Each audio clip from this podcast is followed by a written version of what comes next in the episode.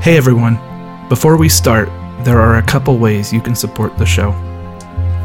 We almost ran out of fuel on this season, so we're giving everyone an option to contribute in hopes that it doesn't happen again. If you want some of our music, you can go to iTunes and purchase Between Us, a psychotherapy podcast original soundtrack. It's a long title, but we're proud of the music, and if you like the vibe of the show, you'll like the soundtrack as well. You can also go to patreon.com slash between us. There aren't a lot of prizes and rewards there, but you can pick your own amount of monthly support. And the biggest payoff is that not only do we stay in production during the off season instead of taking these long breaks, you'll also get content as well when we aren't posting to the podcast feed. So we'll keep posting for our Patreon supporters during the off season. Do either of these things to help us do this labor of love. Thanks. I've just always so intuitively been a sort of a middleman kind of person. And so I mm, actually middle woman. middle woman. It's okay to Yeah. not identify with the man role. Uh, I don't want to identify with the man role. I've been a middle woman. This is Between Us. I'm John Totten.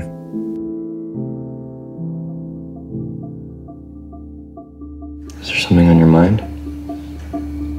Is there something on your mind? It just seems like there might be something you want to say. Peter. Like what? I mean, why would I want to say something so I could watch you sneer at me? Sneer at you? I don't ever sneer at you. Oh, sweetie, you don't have to. You get your point across. Okay, so fine, then say what you want to say then. Peter. I don't want to say anything. I've tried saying. Okay, so try again. Release yourself. Oh, release you, you mean? Yeah, fine. Release me. Just say it. Just fucking say it. Don't you swear at me, you little shit! Don't you ever raise your voice at me! I am your mother! Do you understand? All I do is worry and slave and defend you, and all I get back is that fucking face on your face! So full of disdain and resentment and always so annoyed. And I know you're in pain, and I wish I could take that away for you. I wish I could shield you from the knowledge that you did what you did. And what a waste. If it could have maybe brought us together or something. If you could have just said, I'm sorry, or faced up to what happened. Maybe then we could do something with this. But you can't take responsibility for anything. So now I can't accept. And I can't forgive. Because nobody admits anything they've done! Hi, Katie. How are you? I am, I think I'm pretty good. You think you're pretty good? Yeah. I mean, I have a microphone in front of me. Unlike our previous seasons, we're producing some of these episodes after the debut of the current season. And so, as I speak this, our first episode of the season has just posted. You might remember it because I scolded you for not being real people with other therapists. And of course, as soon as I posted it, I started getting email after email full of kind words and encouragement from real people who were therapists. There was one theme, though, and it turns out to be relevant to our discussion today. I got a lot of apologies from women. Maybe they weren't concrete apologies for specific actions. Some of them apologized for not submitting responses. Some of them apologized for the fact that my experience has been what it has been. But they were all kind.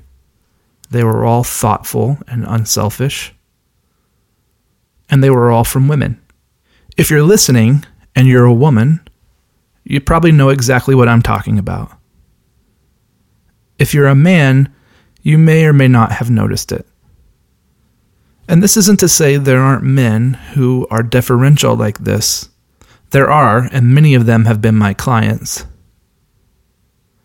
But we all know this shows up particularly with women.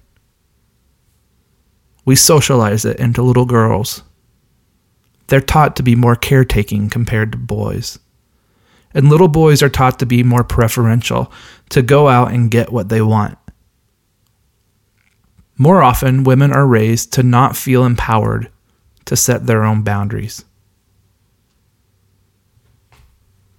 they're taught to say yes. I see it in my female clients and their jobs. They might be asked to work endlessly without extra pay to accommodate a male boss's presentation, or they allow themselves to go uncredited for their hard work. Sometimes I ask, how would that be different if you were a man? Just to get the imagination and the possibilities flowing in their mind. Because I can only know about the female experience what I am told. But I certainly know that I don't have to live this way. My clients respond well when I tell them that I won't meet past 5 p.m. They're respectful when I raise my rates. I apologize only when I actually screw up. It's never expected of me otherwise. And while I think of myself as a pretty accommodating caretaker for a man, my contributions to my personal life pale in comparison to the endless efforts of my wife. So when my guest today tells me that it has been a project for her to find her limits in all aspects of life, I believe her. This show has sporadically been working its way through my friends who are colleagues. And our latest today is Katie Wilson. I think Katie is really, really nice and I'm a fan of nice people. I also don't think that for a person to find limits for themselves makes them not nice, as proven by the fact that she's been finding her limits and she's still nice. She is someone who is a constant learner and ever studious. She's always working on herself and her skills as a therapist. But most importantly to me, she happens to be a real person with me. We caught up and discussed life, marriage, therapy, and finding her limits in a man's world. So, this year has been difficult because I have spent almost all my career having at least like one foot in an agency setting. And this year, I haven't had that. I've had a number of different clients and client situations that have been, I think, really challenging for mm. me. So, and I've felt a lot of pressure in a different way than when I worked in more of an agency setting. And so you're having to provide kind of the whole apparatus for patients who are really hard to figure out. And, yes. Yeah. And learning my limits. What are the limits that you're discovering? Well, I feel like I'm starting to discover when I feel like something is too much. Whereas I think when I was in more of an agency setting, and actually, I think even when I started, I felt like, oh, yeah, I can do this. I can like learn anything or I think I felt a lot more like open to take on anything. Mm-hmm. And when I first started my practice, I felt open to take on anyone. Mm-hmm. And I think I'm learning that I have limits. A newer clinician, there's a lot that I don't know. I'm like feeling a little bit better about saying that. One of the things that I started to realize is like a physical toll it would take to sit in front of clients all day. Mm-hmm have you had that experience? Yeah, actually, it's so funny you mentioned that because I feel like in the last probably month or so, I've been noticing that like my back's been hurting, my shoulders hurt, my neck hurts, and I'm like, what's going on? And then I was thinking about it. It's because I sit all day long. And if I only have a 10 minute break in between my sessions, I'm not going anywhere. To try to describe it to people that, who don't do it, the only thing I can really think of to describe is if your job was to drive long distances. Mm-hmm. There's this feeling of I just sat around all day, but I feel totally physically drained. Mm-hmm. Yeah, I was actually talking about that in therapy the other day. It's like this interesting job where we sit literally all day, and it's so exhausting. Mm-hmm. Yeah, it's really hard. Have you had any regrets? You know, actually, just this week because I am looking at insurance and we have to get it on the marketplace because mm-hmm. my husband, Colin, is also self employed. And so this is the first time I've been like, this sucks trying to get insurance because they're all not good. Yeah. But honestly, other than that, I think it's like the best choice I've made. I love doing it.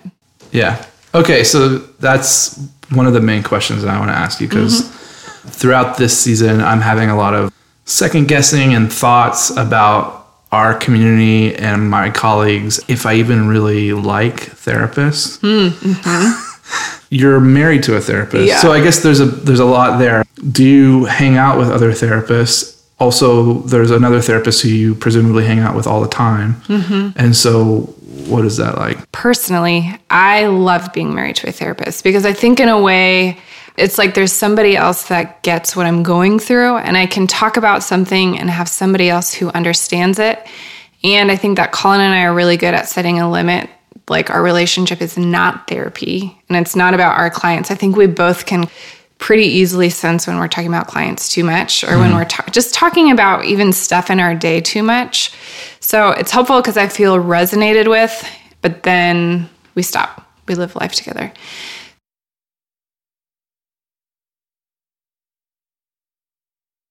And that my experience of having conflict with therapists, even as friends, has not been terribly easy because I think we tend to be m- more depressive and more conflict averse. Mm-hmm. But when anger shows up between therapists, it's easy to like retreat. I am naturally conflict avoidant. I'm working so hard to be more upfront, maybe not like chasing conflict, but not avoiding it. Both of us really like to have fun and we like things to feel good.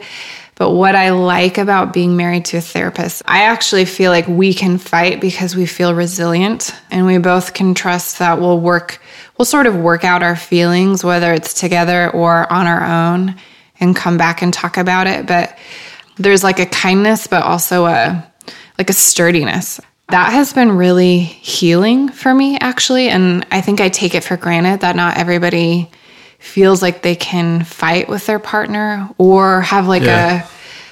a a difficult conversation kind of regularly. What mm-hmm. what is it healing? Yeah, I think it's healing the f- the feeling that and I don't know if this is a feminine thing or I don't know if it's Katie thing, but that my anger will destroy someone or that my no will will make them feel bad about themselves or that'll hurt them. Again, I'm working on it. Hmm. But in a way I feel not responsible for him. Like he can take care of himself. I have felt so responsible for other people, for taking care of them, for making sure they're okay, to being nice, to not hurting other people's feelings.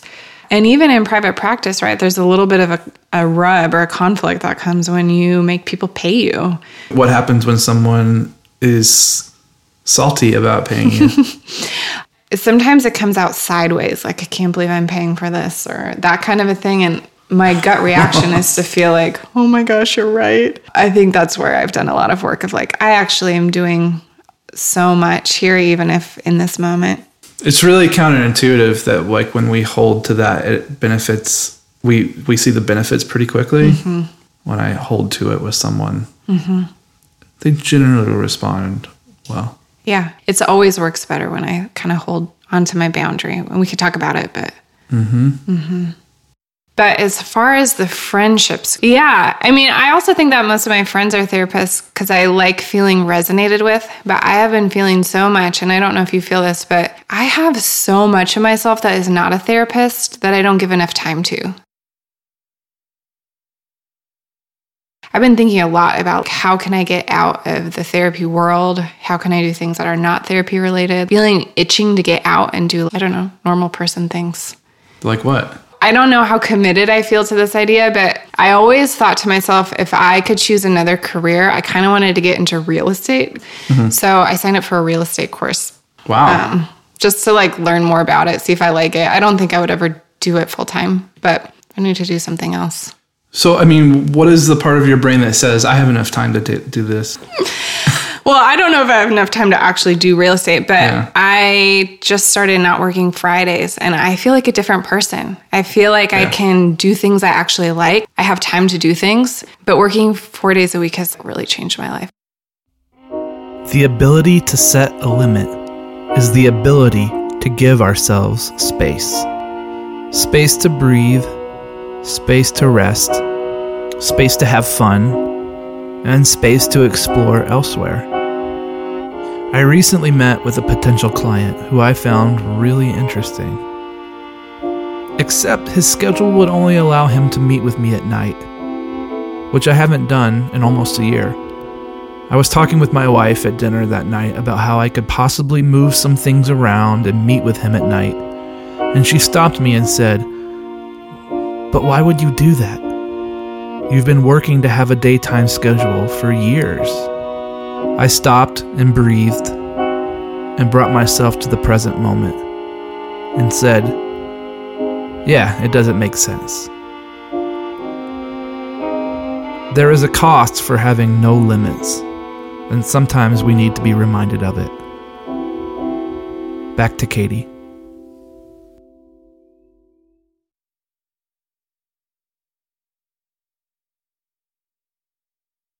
Okay, where are you from? I am originally from a small town in Minnesota called Worthington. It's hmm. southwest Minnesota. Nobody's ever heard of it unless you've driven on I 90 across Minnesota. Do you find a connection between the role you played in your family and your career? Yes. In what way? I feel like on some level, me choosing to be a therapist was me, I think, trying to fix something, but I have always felt so sensitive to people, to other people's feelings, other people's energies, other people's behaviors. And I've always felt kind of crazy because I never knew how to make sense of it. I felt like I would try to talk to people, you know, probably mostly my family about mm-hmm. who's doing what or why they're doing it. And I never really felt like I understood people, I guess, in that sort of a way. Mm. So I've just always felt so sensitive to other people. And of course, I'm a therapist because on some level, I have felt responsible for fixing people, probably fixing my family, smoothing mm-hmm. things out. So I think it's just something I've always intuitively done. And I think through my own process as a therapist and as a person, I think I'm actually learning to do that less. Take care of people, make sure everybody else is okay, and that's that actually makes being a therapist so much better. We have similar families, right? Mm-hmm. Oldest child, younger siblings who are twins. Yes, yep, Three years younger? yeah. Mine are three years younger. Yeah, same. I heard recently on another podcast this little tidbit about sometimes they will find that oldest children of twins, siblings who are twins, uh, tend to grow up as translators Oh, for like the twin language. Hmm. And it's funny because I'd always thought of my role in my family as a therapist to my parents and their hmm. problems. Mm-hmm. But it, that kind of got me thinking about my role as a translator and a therapist for my younger siblings. Mm-hmm. Yeah, I know. I've actually never thought of that. I think I maybe felt like a translator and then I stepped it up to also feeling responsible for them if they were feeling okay or not okay. Mm-hmm. I do think, too, I don't know about your experience, but I think being an oldest sibling to twins has its own certain feeling about it. It's not just one sibling that came into the world, it was 2 mm-hmm. And so it's just a unique kind of thing that happened to us. When did you know that you wanted to do this work? So, when I went to undergrad, I double majored in psychology and business marketing. I think it was my first or second year of college. I took a six week six week trip to China, and I went to China and I fell in love with it. Something about it, it was so different from a small town in Minnesota. I just was like enraptured by the culture, mm-hmm. and so I moved back there for a summer after my sophomore year of college. I moved there originally thinking that I wanted to do business there someday, like maybe in Hong Kong or something. I was struggling with a lot of my own feelings, my own feelings of feeling worthy, not worthy. I had a lot of relationship issues. And I really connected with those students in a meaningful way. And it opened my eyes to psychology and being a therapist. I think I read Erich Fromm and I read Man's Search for Meaning, Viktor Frankl. Those are some heavy things to start with.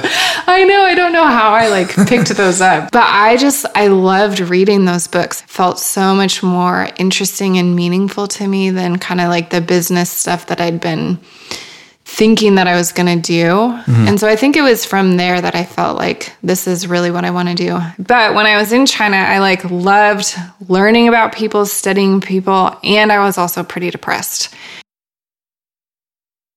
You know, I don't know where I thought it would be a good idea to move by myself to Beijing, you know, I think there's the the part of me that felt like it would be more interesting to live so far away. And I think I couldn't think about the parts that were so lonely.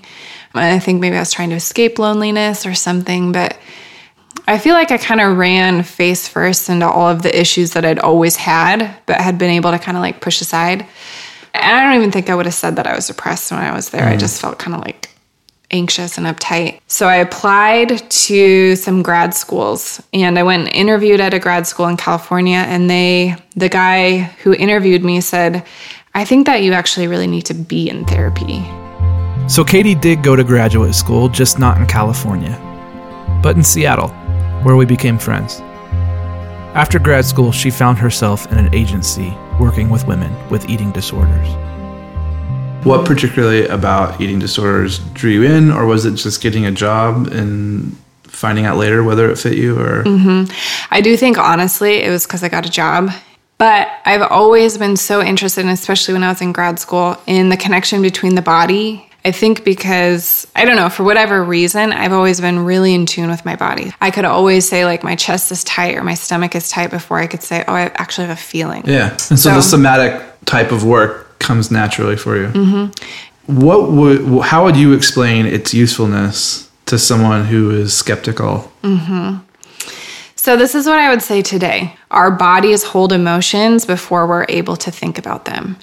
It, the feeling happens in our body before we become aware of it. if it's located in your body, you can't talk about it yet, you can't process it, and you for sure can't think about it. You can't say, like, I'm feeling whatever it is. Have you experienced either as a woman, a therapist, but in your clients as well, mm-hmm. like there being trauma in the air in the last year as this movement has become more public? Oh, yeah. so much. Obvious question. yes, obvious question, but also, I mean, I. Th- I think what the Me Too movement has done is putting words and language to something that women have always felt. So I think it's bringing more into cultural consciousness, cultural conversation, what mm-hmm. women have always been battling. So, in that way, being able to feel like you can say something about it, you can say no, you can put words to it. and so the women who have come out with their stories have given permission to others. I think so. Permission to say, you know what, that dynamic or that thing didn't feel good to me, and I didn't feel permission then to say it didn't feel good. Mm-hmm. I don't know if I want to say it's a feminine struggle, but it does feel like there's been more permission to put language to these experiences that I think before women would have pushed aside or pushed under or wouldn't have felt like were a big deal in a way, but actually, I think probably really are, really have been a big deal. I guess my question would be like, what has your experience as a woman in this field been like in regards to gender and the othering and Mm-hmm. Mm-hmm. Yeah. Well, it's a very female dominated field, but it's interesting in sort of the, like the particular communities that I'm in, the particular ways that I, you know, think I've read a lot of sort of psychoanalytic literature or you know, it's kind of the world that I'm in, and it's so male dominated. And it's so interesting to me. I feel so sensitive to it. I feel like so much of the conversation about the human brain and the human psyche is talked about by men and mostly white men. And I, I think that in my experience, and I don't know what to do about it, but I think about it a lot, there's so much complexity that's missed that has to do with the female experience. So when there's so many, you know, I know there's a lot of areas of psychology that are really dominated by women, but I feel like I see a lot that are dominated by men. Mm-hmm. And it's so interesting to me because it just feels like there's this sort of way of talking about either case studies or psychological ideas that are said in such a an authoritative way and i feel like there's so much of the feminine experience that goes missing for some reason that's not even in their consciousness that it might be different if you were a woman or whatever i don't know if that makes sense but sure, I think it makes sense. Yeah. Um, but why is it not obvious to everyone? I don't know. So much of the world is like a white man's world. It's not a lot of room for the complexity of what it's like if you're not a white man. It's something I find myself thinking about a lot, like how there's some areas where I feel so missed. What is it like for you going back to the Midwest and having political conversations with people? Yeah, you know, I actually feel like when I go back to the Midwest, I don't have political conversations. And it's hard. So I noticed that like you do a lot of work around protecting others from your anger. Uh-huh. Does anger happen for you with your clients? Yes. You say it like you're thinking of something specific. I have a really interesting relationship with anger because I do feel like I want to protect some people from my anger. And I feel like I'm so in tune with my anger. I am not good at, at always expressing it or bringing it to other people. Um, it's something that I'm working on. I do feel like with clients, I get really angry at some clients really quickly. Um, I think it's really important. I think it is so useful in like a clinical session to notice my anger because actually so many of my clients have a really hard time with anger. And so whether or not they're like unconsciously projecting it into me or acting something out with me mm-hmm. it is so hard for them to be angry. So it's really helpful to have my anger to talk about.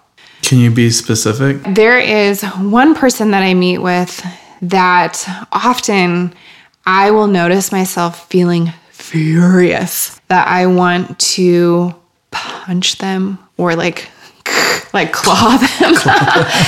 I usually don't get that angry in my normal life. And so like I'll take a few minutes and breathe through it and just say like, "Oh my god, I'm so fucking angry." Mm-hmm. And then if I can step back from it and think about it through like the clinical lens, like this person has a lot of reason to be angry just based on like family dynamics and situation, like so angry. And they have not been allowed to be angry. They would feel abandoned if they were angry in their mm-hmm. family. So every time I'll say something about, I wonder if you're angry, they'll say, I'm really angry. I don't know if they would have been able to say that without me feeling so angry at them. Yeah, it's really easy to feel, for me to feel angry on someone else's behalf or, mm. you know, feel angry for them. It's so much harder to like feel angry at them mm-hmm. And digest it in a way that's like actually clinically useful. Well, so it's metabolized differently for people coming from a woman as it is coming from a man. Well, I do think it's actually probably so much easier for me to feel angry, mm-hmm. either at clients or on their behalf. I'm fairly apologetic. I'm fairly absorbative of people's emotional experience. So when I feel angry or I want to process anger, I think it's usually pretty metabolized. In my opinion, this is what using countertransference should look like for a therapist. Instead of freezing in her anger towards her client, or stewing, or blowing up the relationship in some kind of enactment, Katie asked herself what her anger was all about. And she came up with the hunch that maybe she was feeling anger for her patient, in place of the anger her patient couldn't feel. This led her to create space for the patient to express that anger. This would never have happened if Katie would have allowed herself to rage inwardly or outwardly without any kind of investigation. That might sound like an obvious statement, but it's easy for us to stop doing this investigation in life and in practice. What are you excited about right now? I feel really excited about thinking about issues of race and gender in psychoanalysis. There's a lot of good conversations happening, but I think we need to have a lot more mm-hmm. conversations. So I get really excited thinking about reading female authors, authors of different backgrounds. Yeah. The race thing is to talk about it means accepting a lot of responsibility for it. Mm-hmm. Yeah. And a lot of not knowing. Like not knowing not knowing what somebody else's experience is, not knowing how we've impacted them, how our field has impacted them, mm-hmm. maybe facing the shame of like, yeah, we we messed up or we mm-hmm. missed a lot here. Yeah. I think our field doesn't like looking at external political, social forces in our mm-hmm. clients. which is too bad. Yeah. Yeah, it is too bad because psychoanalysis focuses more on the internal experience, but those factors shape our internal experience so much. And I think to not be aware of them is doing everybody a disservice. Mm-hmm.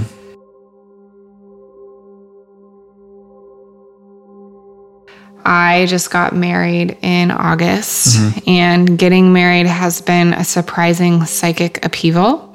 Not the marriage itself, mm-hmm. like that I feel fine about, but it's actually just like brought up a lot of feelings, both about, you know, gender, mm. but also just my own experience, like what what I've always imagined marriage to be, what I always imagined the role of a wife to be.